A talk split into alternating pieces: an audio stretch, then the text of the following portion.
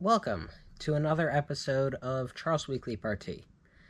I'm Charles, your host, and before I get started about all of the Windows 11 developments, let's roll the intro.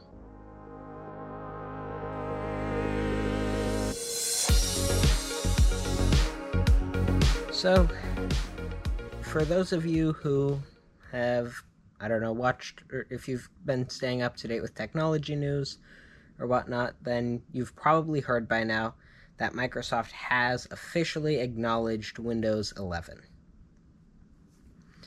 Now, before I get started with everything, I do want to note out a couple of things. On the last episode, I mentioned that I've entered into a podcasting competition, and there are quite a few prizes up for grabs. Now, by voting for Charles Weekly Party in this competition, you'd help make us eligible for the People's Choice Award, because whoever gets the most votes wins that award, and any of the prizes will greatly help not only me, but it will help you, because right now I don't necessarily have the ideal microphone for recording, so getting a better microphone would certainly make the audio quality better for you, the listener, which is why I'm doing this. I'm not recording a podcast for me, I'm recording it for you guys.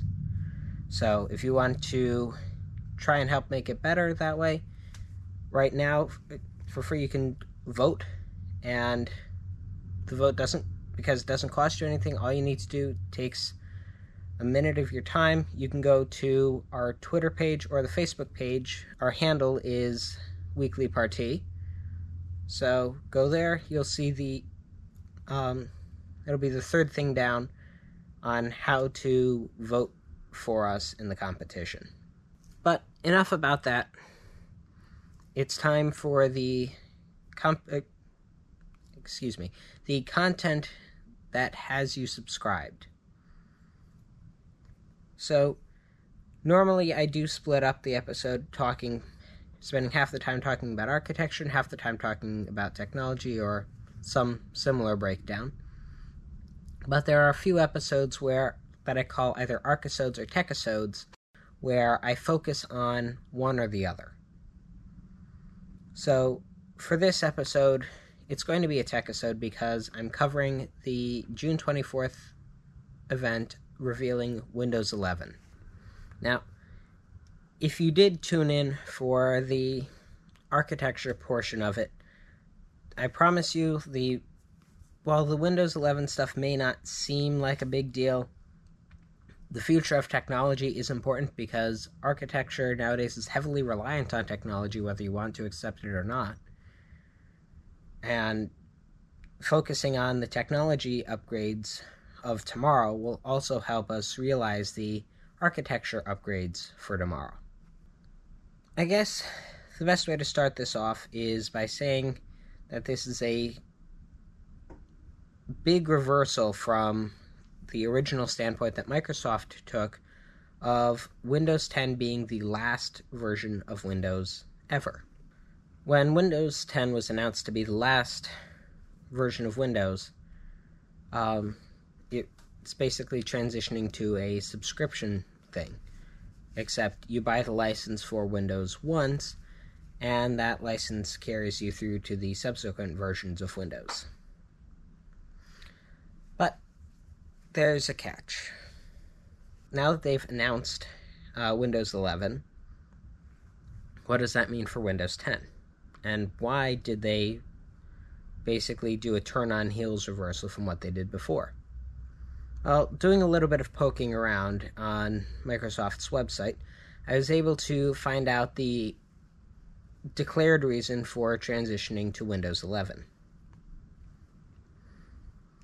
So, according to Microsoft, because computers are getting more capable and other, there are other software upgrades and hardware upgrades that are happening, that Windows needs to occasionally reflect or upgrade a version to reflect the changes in technology that have been occurring. Because if you re- if you remember the very early days of computers, um, three what do you call it? Megabytes of storage, or drives with 50 megabytes of storage, were game changers. That was considered a what that was the equivalent of a multi terabyte drive today. And what's absolutely amazing, er, what's I guess interesting to say is that as technology has gotten more capable, we've made software that's able to better handle it. So, in order to avoid confusion with upping the requirements to run um, future editions of Windows, they've created a new version to best or to separate the system requirements. And realistically speaking, that makes a lot of sense. So, what I think they're so from to the best of my knowledge, what they're doing is creating a different sort of standpoint. So, instead of Windows 10 itself being the last version of Windows, the Windows model is switched to a new model. So Windows 11 will basically be continuing the Windows as a service trend, but it will also be creating separation of or creating a separating line between some of the newer hardware and some of the older hardware. One of the greatest things about Windows 10 is that when it was first created, it could run on basically anything that could run Windows 7 or Windows 8 or 8.1 smoothly. However, whether or not that was the smart thing to do remained up to the user because some Windows 7 devices didn't necessarily run Windows 10 exceptionally well. But what Windows 11 is doing is separating is creating that separation because they've up they've upped the requirements and quite a few of my devices that I currently have running Windows 10 will not actually be compatible with Windows 11. So, now that I've talked about the reasoning behind Microsoft's decision and the fact that there are a number of laptops and desktops that aren't going to be able to switch to Windows 11. What's so great about it? Well, in their event, which was, I guess, mo- moderately exciting, it, I think they could get they could strive to get a little bit closer to Apple's level of hype during the events, but um, for for what it was, it wasn't it didn't have me uh, switching to doing something else while I was watching the event. I did check the uh, time a couple er, at a couple of points during it, but I do that one I do that once or twice with apples as well. So it wasn't stone cold boring, but it wasn't an over the top sit down for it live event. And toward towards the end of the episode today, I'll also mention a couple of the, I guess, jabs that Microsoft took at the competition, which is to be expected because they are they are trying to compete with the other I guess both compete and work with the other um, technology giants. And I'll I'll go over that a little bit more at the end. Lastly, I'm going to um, point out that if you want to see the best of the event, then I, would suggest um, by all means doing that. There are quite a few other YouTube videos that can give you the um, what do you call it? That give you the cut and dry of some of the biggest changes, of course, in the eyes of the editor to Windows 11. First of all, Microsoft has always been pretty good with window snapping. And when I say pretty good, I mean, to the best of my knowledge, they patented certain pieces of that, which is why Apple hasn't been able to do it. And I get that's one of the entertaining things with competition is that each of the um, each of the tech giants has their hand of cards, and if you don't hold that card, you have to work with someone else, or bite your tongue and work around the fact that you don't have that card. But they've made it a little bit better. So now with window snapping, it isn't just, and when I say window snapping, I can tell you from Windows 7 at least, I'm not 100% sure if Vista supported all of it, but I know with Windows 7 at least, you could you could snap windows to one side of the screen or the other quite easily, so that the window is taking up half the screen. Once we got to Windows 10, we have we the ability came in for you to put a window towards the upper part of the screen or the lower part of the screen, thereby sort of breaking your screen into quadrants. And if you have something like a 27 inch monitor, that can be quite useful because an application doesn't necessarily need to take up the entire screen. You can have it pretty useful there. But now they've taken it a step further and introduced things that make it more easy, or make it so that it's easier to create or to choose a layout and put windows into that layout. So, definitely looking forward to be able to use that in the future. And to make things better, they've made the operating system a little bit more touch friendly, which is pretty important because Microsoft is well known for the or Yes, Microsoft is well known for the Surface lineup, which is part of their two in, which is a two in one. So you can have either a laptop or a tablet, depending on your mood at the moment or what you need to do. And other manufacturers have similar offerings as well. But they've made it so that they got rid of touch mode, or what do you call it, tablet mode, and they've just made it so that certain adjustments are automatically made when the device recognizes that it's going into a touch primary state of operation. So, what that means is if you have a convertible laptop, I guess the best way to put it is laptop mode is when you have the laptop open, you have the screen, the keyboard, and the trackpad there. That's your sort. That's your um, keyboard and mouse primary input. Anytime that you're using, let's say, a Windows tablet or you have a convertible laptop and you flip it over so that it's that the keyboard and the trackpad are on the uh, ground or on the table or something, that's touch first input. So, adding greater optimization, spacing things out more so that when you're using the touch mode, or so when you do or put the device into a state where it's in a primary touch environment, then it will automatically adjust. And I like I, I kind of like having that feature. I know I've seen it appear on Windows uh, 10 more recently, so that's carrying over, which is pretty good. But just spacing things out a little bit makes life a lot easier. Another thing is with these window snapping features, they've also created sort of layout groups. A layout group doesn't necessarily sound like a big deal, but realistically speaking, it is.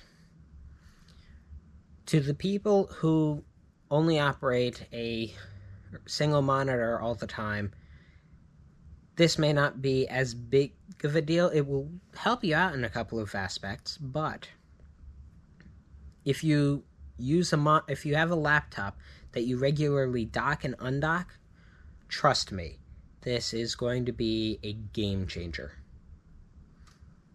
Previously, when you undocked a second display, or I shouldn't say previously because it's still the current situation. Right now, when you if you have a laptop, you plug it into another display and you set it to extend that display or make it so that that extra screen is an extra screen that you can use. You can drag applications over to the other window, open things up, and move it around, create a layout. Right now, if the moment you unplug that extra display, all of those windows get dragged over to your primary display, which can really mess up your workflow. Now, with these um, groupings, you can actually minimize a preset layout. So if you have a layout with um, three or four windows on your other monitor and you unplug it, it minimizes that entire layout group so that you're not disturbed. And if you plug that other monitor back in or redock your laptop, then it will un I guess unminimize is the word or maximize. I don't know which one's more appropriate. So either way, the windows will reappear on that other monitor, which is an absolutely incredible feature. And will it, it's definitely going to make life a lot easier for those um, those of us who regularly dock and undock laptops. And going with my um, architecture side, when I move when I'm moving th- things around, I guess is the best word to put it. When I'm doing multi or when I'm doing other things where I need to move over or move a laptop over to a uh, desktop workspace, being able to quickly resume work is an incredible thing. And that's that's something that will save me a couple of minutes upon setup. That and a couple of minutes can doesn't seem like a lot, but it can be a lot. And it saves quite a bit of frustration. So, enough about that. Time for widgets. Widgets have been talked about in every single technology event that I've attended virtually this year. Apple talked about them. Google talked about them. And now Microsoft has talked about them. So, with Windows 11 and changing the way the start menu works, instead of your live tiles, which are being deprecated for Windows 11, there will be widgets taking over. And what that means is that you're going to have a little button on the taskbar there, which, if I, I don't think I mentioned before, is now centered. I think there, I believe there's an option to change it so it's um, leaning toward, they're going all, they're going towards the left if you so desire, but by default, the taskbar will center the icons. There will be a little icon that you can select that will show what has been dubbed by Microsoft as a beautiful sheet of glass with your up to date information on it to be able to, at a glance, pick up cer- get certain information. And I'm going to 100% agree with the example that they used in the event. The widgets device in Windows is meant to make sure that you don't need to break concentration if you need if you want to check on something fairly quickly. So instead of having to stop what you're doing on your laptop or desktop and pick up your phone or your tablet to catch up on what the weather's looking like, um, the latest news updates, and etc., etc., you'll be able to do that straight from the uh, little widgets panel. Personally, I think this will be an interesting idea, but at the same time, um, I don't I don't know how much I'm going to use this because I know for me the widgets that I primarily use are my are calendar widgets, um, calendar widgets, weather widgets, um, and battery widgets. Those, those are the important ones for me. So having an entire side panel for this, I don't know how useful that will be and how customizable that will be. But I think it'll be interesting nonetheless. And obviously I'm one of the people who doesn't necessarily have um, the latest and greatest in news on the side panel there. I find I find that out separately so that I don't have any so the news isn't a distraction for me. Another little interesting area of Windows is that they're adding in Teams integration. For those of you who aren't familiar with Microsoft Teams, um, Teams is there er, Microsoft's platform that was first created for enterprise users, so people going to or using it for their workplace or their school, and myself included in that mix. I was one of the people advocating for access to that platform. Microsoft Teams has come a long way over the past year, and for good reason, because we've needed uh, virtual platforms. Uh, we've had a heavier reliance on the virtual platforms. So, no surprise that they put develop, extra development power over there. But using it, you can chat, share files, um, video meet, and even meet on the fly pretty easily.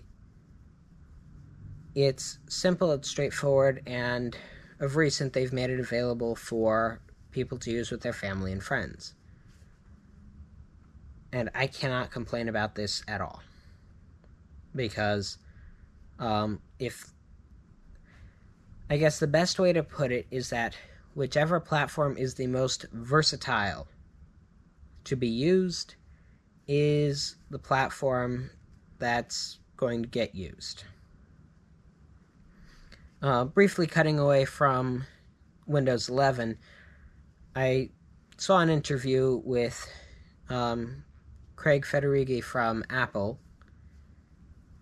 and one of the questions asked was why is FaceTime finally going to be access uh, now going to be accessible on uh, Windows or Android at the very least through the browser? And the response given was that with developments so that they can have an end-to-end encryption on the FaceTime call through the browsers because of a that that was one thing that they wanted to be able to use that feature, but the primary reason was that if you have a group of friends and you want to meet with that group of friends, if there's one person who doesn't have an Apple device, you can't use FaceTime to talk with them. I know I as nice as FaceTime is for me, I don't use it that often because the amount of people who I'd regularly talk with or video meet with didn't have Apple devices to be able to do it with, or at least not reliably. So instead of using FaceTime, I'm using other services. Well, Microsoft went and uh, is by integrating Teams and making it free to use for family and friends, they're making it simpler to use, and I hate to say it, but they're actually making it so that more. I'm guessing that in the future, there are going to be quite a few people who end up using Teams primarily for a lot of things instead of, um, what do you call it? Other alternatives such as FaceTime and uh, iMessage. Don't get me wrong, they're those are pretty great services, but with Teams being able to work on any device, I I have it on um, the iPad that's sitting in front of me right now. I have it on my laptop or my primary laptops laptop and desktop, excuse me. And I generally speaking have it pretty accessible. And the reason for that is just because that's that's the one thing that's one of the few things that's workable on any of the devices. And for those who are familiar with Skype, um, Microsoft, which Microsoft acquired, and I think hasn't necessarily done the company a whole lot of good, or by company I mean Skype, because there are a few downgrades to it a lot of Skype functionality is being placed into Microsoft Teams, and I think at some point, because of the increasing Teams integration, Skype is going to be um, either being completely integrated with Teams or just being deprecated altogether. So, what the future has in store, I I've yet to see.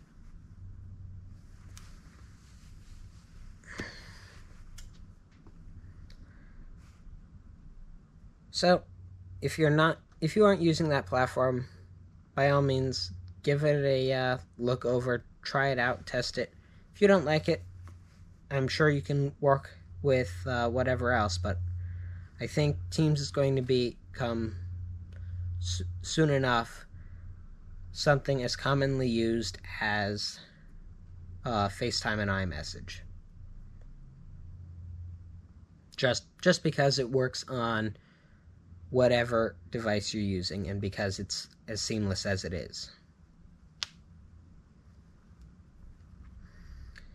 Another interesting thing, speaking of mobile devices, is that um, you can now get Android applications onto Windows 11. Through the Amazon App Store, which I believe is being integrated, uh, having part of it integrated into the Microsoft App Store, users will be able to download Android applications that they can run straight on Windows. And do I feel like that's a good idea? Yes and no. Um, when it, when you make mobile applications available on desktop or uh, environments, that can be useful to make one one device a be all and end all, but at the same time, it can get distracting because, um, let's say uh, you have social media applications on your um, phone or tablet. If they're not on your desktop, you're less likely to use that as a distraction when you're working on uh, the desktop. But bringing it on there, you could increase the distractions, but then again, you also increase the functionality of having applications that you otherwise can't use because you don't have the mobile device. Okay. And now there's a hornet. It's a I know it's a slight off topic, but um I, I just paused the recording because I managed to get a hornet into the room in which I'm recording. So, had to take care of that slight problem. Because, um, let's just say A, hornets create a lot of noise, and B, they aren't so happy when they can look at the outside but they can't go there. So, I'll, I'll let you uh, envision the fun that just happened. But, what I'm going to focus on go back to focusing on now is the gaming or I was talking about the Android applications for um what do you call it? The Android applications that are going to be available on the available to Windows users. And pro, there are pros, there are cons, but all in all, I think it's a uh, pretty nice feature. The way I think it'll be a pretty nice feature, and I think what I was going for before the uh, Hornet disturbed me is that for people who don't have a device that can download mobile applications, having something that can utilize um, can take advantage of Android applications without needing to get a device that maybe you're not comfortable with getting, or either for cost or use case reasons, you can you don't need to. You'll be able to do so straight from your desktop. For gaming, Xbox Game Pass will be coming to Windows 11. And what's the I don't I don't know how to put it. For those who have it, you you'll have seamless connect um, connections with it, and I believe that involves progress sharing. So if you get somewhere on your console, you can transfer that progress onto your PC without an issue. So, um, not a big. I don't. I don't have an Xbox. I don't do the uh, Xbox game services. So, for me, this doesn't have play a big part. But for the games that I do have, Auto HDR will be nice to be able to try and adapt games to an HDR format if they uh, don't support it natively.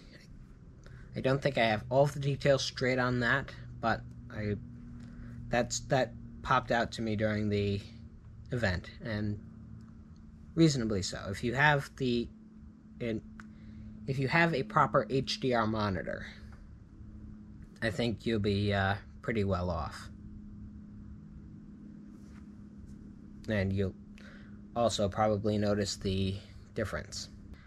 Now that I've now that I've talked about all of the uh, features, now it's time to talk about the minimum requirements you need to be able to utilize these features. So, first and foremost, you need a 1 gigahertz processor with a 2 core minimum. And when I first read that, I said, yes, my stuff should work fine. Or SoC, which is a uh, system on a chip. But the picky part is that it's not just any one of them, it needs to be one of the compatible processors. So, for Intel processors, it's pretty easy because anything eighth, eighth generation or higher, and my favorite laptop is um, seventh generation, so oops for me. You or a compatible AMD processor, and AMD doesn't exactly do doesn't do generations the way Intel does. So, if you want to check, they have a full list on their website that you um, the website under the uh, requirements that you can get to to see if your specific device will do it. And the the other thing is they do have or Microsoft has a compatibility uh, checker in the PC Health app, which you can get straight from uh, straight from that website, and that will show you a a it will show you things about your uh, PC's health, and b it will show you the what's the proper term for it. It will you have a button that you can press to see if your PC is compatible with Windows 11 or if it'll support it. And now they've made a slight tweak to it to tell you why it won't do that. If it if it's not compatible. Next, you'll need 4 gigabytes of RAM, and I'm sorry, but if you don't have 4 gigabytes of RAM and you're trying to run Windows 10, I I really feel bad for you. And if you do have 4 gigabytes, I still feel bad for you because you need 8, I think, to run most of anything smoothly. And you need more if you want to run multiple things at once smoothly without it jamming up. Also, for storage, you're going to need a 64 gigabyte drive or greater. So if you don't have that much storage, then you're not going to be able to run the OS. You also need to have UEFI, UEFI with um, secure boot compatibility. Um, TPM, which stands for uh, Trusted Platform Module, version 2.0 chip. Your graphics, uh, whatever graphics that your computer is using, needs to be DirectX 12 compatible. And your display needs to have er, be 9 inches or greater with a 720 pixel resolution or greater. And what that probably means, or what that means in theory, is that, um, or what I think that means is because a display isn't, it shouldn't bonk a display because of size, but I think if you have a small display and it, it probably won't have that resolution to it, so it won't end up working. But I think as but I think if you're working on less than a nine inch screen, then I think the only thing that really applies to might be something like a uh, really a small Windows tablet. But last but not least, I want to mention the two things that are required for Windows 11 Home only.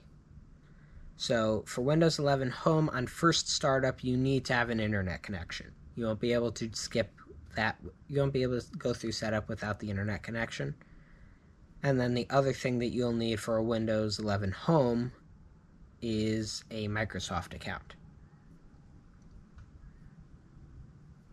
So, th- those are two pretty drastic changes from Windows 10. I don't I don't necessarily know why Microsoft is doing this, but I think to some degree that for me at least, um, I I've always leaned or I've always been more of a Windows um, Pro user myself, but this or for this piece for me would definitely make it so that I only want to use um, Windows 11 Pro.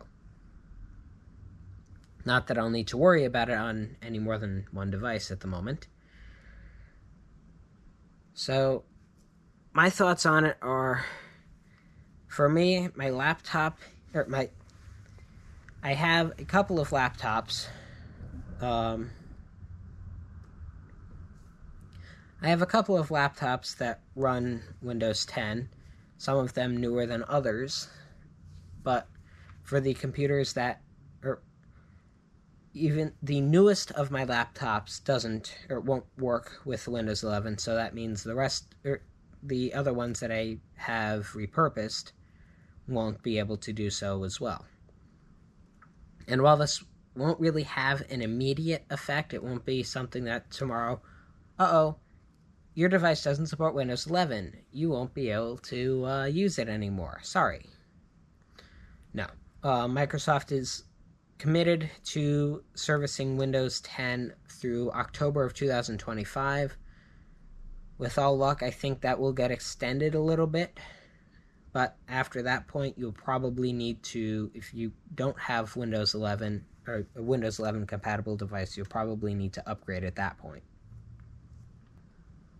The way I'm seeing this is that, for Microsoft at least, this will, for many people, this will be a, I guess it's, I guess the way to put it is it'll be the judgment day for many people's current daily drivers, unless you've gotten a, uh, unless you're either operating on an Apple computer or a pretty brand new um, Windows device. And with respect to their competition, I've previously given Microsoft a lot of credit because they do support a lot of older devices, and they've made it so that you, if you do have an older device, um, and one of my favorite things about the um, lineup of non Apple devices is that you can make upgrades. Like one device, I switched from a hard drive to an SSD and put Windows 10 on it and the computer went from being something that I would use if I needed to to something that I could reliably use on a daily basis. And I guess my concern for the future of Windows is that if they keep on this path, how will they, um, what will they do to try and keep that, or are they switching gears in the sense of uh, what Apple has done time and time again of creating devi- uh, creating devices and then dropping software support for them X amount of years down the road. So, the whole the whole tricky part there is that it's bringing into question if app, if Microsoft is following what Apple and Google are doing and cre- setting up a new software ecosystem where you upgrade your device every um, every five years or so. And if you don't do it, that if you try and push it past, then by year eight you have to do it. And I'll say from my past experiences, some of the higher grade laptops, are, oh, there are quite a few laptops that have a higher upfront cost, but at the same time, you pay a high, you pay a higher upfront cost to be able to use it smoothly for longer. And the lower the upfront cost, the lower the lifetime of the device. So I think the important thing that I'd like to see is that devices that you have or that are more expensive are supported for longer amounts of time than those that aren't. Because at, at present, if you get something, a uh, low end laptop, you can get, but you actually can get Windows laptops for a couple hundred bucks without a problem they won't necessarily run smoothly. And I, I guess we'll, we'll see where it's going, but that, that that's my biggest concern about it. So, on for me at least, my I know that means that I have about a four year window before at least one of my devices, or before I need to get another Windows laptop because um, yes, you can run a computer running an older version of Windows, but after the end of support date, you won't be able to utilize, um, you won't be able to get your security updates. And in today's day and age, that's a pretty big kicker. Because a security update can be the difference between someone utilize someone have, uh, getting a we stop this malicious thing from doing something. And uh-oh all your files are now encrypted and you have to pay 500 bucks in bitcoin if you ever want to see them again. So that's where i stand. From the up i guess the bonus point if you have a custom pc is that if you do need to make changes, you should be able to just make a couple of tweaks and be able to make the appropriate changes. Like after the TPM requirement came to light, uh, scalpers start really started going after the available TPM chips to be able to use on uh, computers. Because at present, you can't. Uh, at present, there are a lot of devices that don't have the chip, but if you have a custom computer, you can add the chip onto it.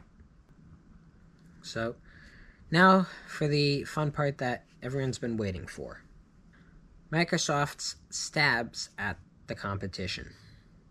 There were a number of things said during the event that, if you've been following um, tech news enough, you will have recognized as slight stabs at their competition.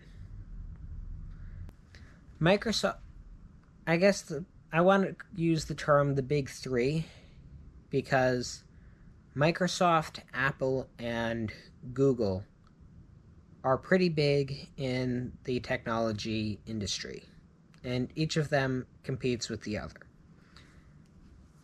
And Amazon does um, I guess Amazon competes with um, Google and Microsoft for some components of business, but they're not they're not full er, they're not as competitive with um, not as competitive with Apple. I guess they, they do offer a couple of products, don't get me wrong. So the Fire tablet, you could say, is sort of iPad competition. But I for software wise, and when when I'm thinking about technology and computers, I think it, I think the big three are Microsoft, Apple, and Google. Because um, if you have a mobile device, it runs on either iOS or Android. And don't quote me on this, but I think the Amazon Fire tablets are realistically um, modified versions of Android. I think that's the case, but once again, don't quote me on it. Taking taking that into account, you know that Google and Apple both make those operating systems, and now Google has the um, and now all three of them create desktop and mobile operating systems because you can buy a Windows tablet. So the big stabs that Microsoft took, and I'll I'll explain. So if you watch it, watch the uh, review, you'll be able, or watch the event, you'll be able to pick out the stabs now and who they were after. First one was that the PC should mold to you, not the other way around. That one is a pretty big stab directed at Apple. And less so, but still still sort of Google. Apple is right now notor- er, in a notoriously slippery position between the iPad and the Mac. And with the latest WWDC, they didn't mention an intention to bring Mac OS to the iPad, which a lot of people are calling for because Apple is marketing the iPad Pro as a computer, yet it has a lot of limitations. Like, it doesn't have a weather application on it, it doesn't have. It doesn't have a few applications on it. The dock can only be at the bottom of the screen. Um, what else is there? You can't sideload applications, so on a Mac, you can actually, if you want to, you can download an application from somewhere other than the App Store. You can't do that on an iPad, or at least not easily. And the cursor on an iPad is the little, basically moving fingerprint that you can move around to where you need.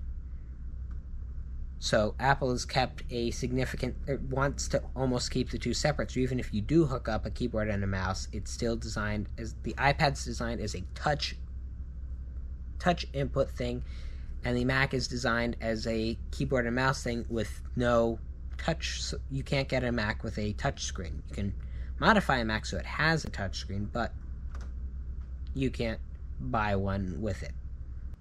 And what Microsoft is saying is that their devices can, if you want to touch it, you can.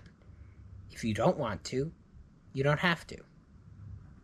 But the device will do what you need it to, and without you needing to uh, change what you're doing to work with the device. Another piece is that they should be affordable, which is also a stab at Apple because Google Chromebooks are, or Google Chromebooks are pretty inexpensive.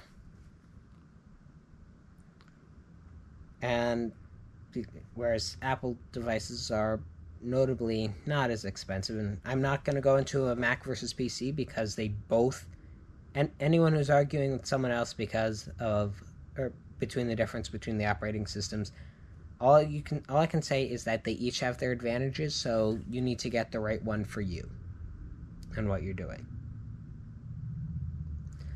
the last stab was the mic was one for developers really is that the Microsoft App Store supports external payment platforms.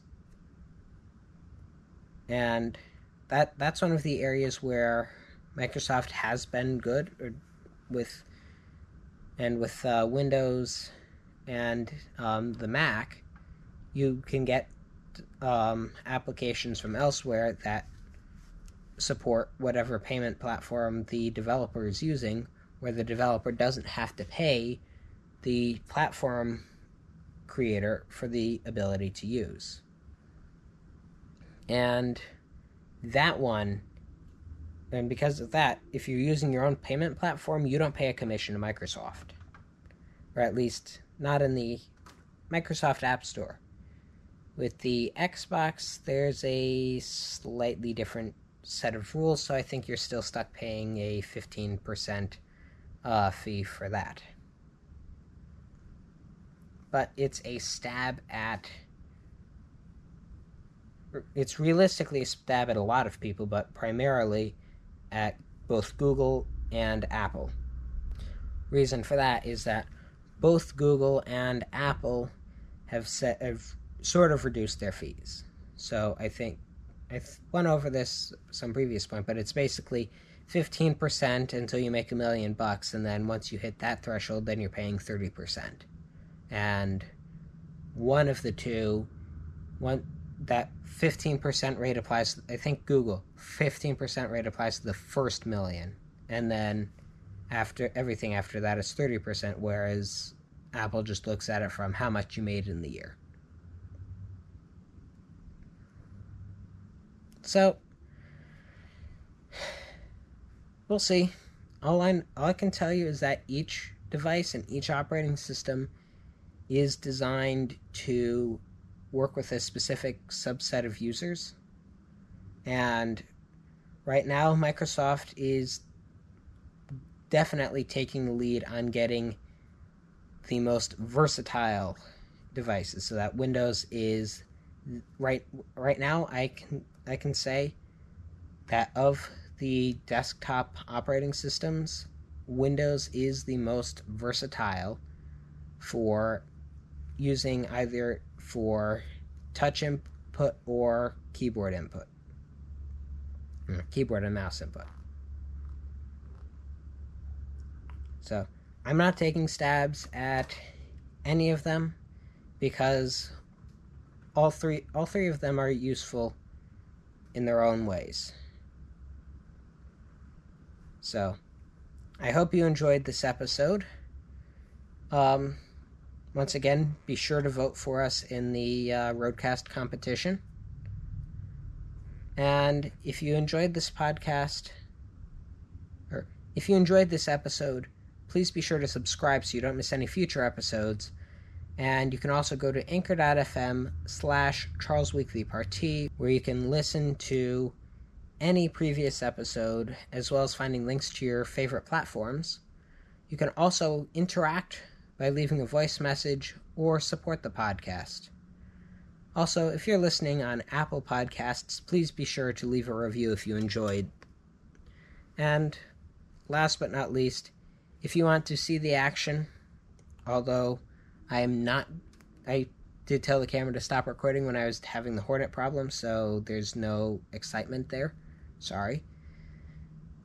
You can see the rest of the action, though, on YouTube, no problem. So, I hope you enjoyed. Take care, and I'll see you next time.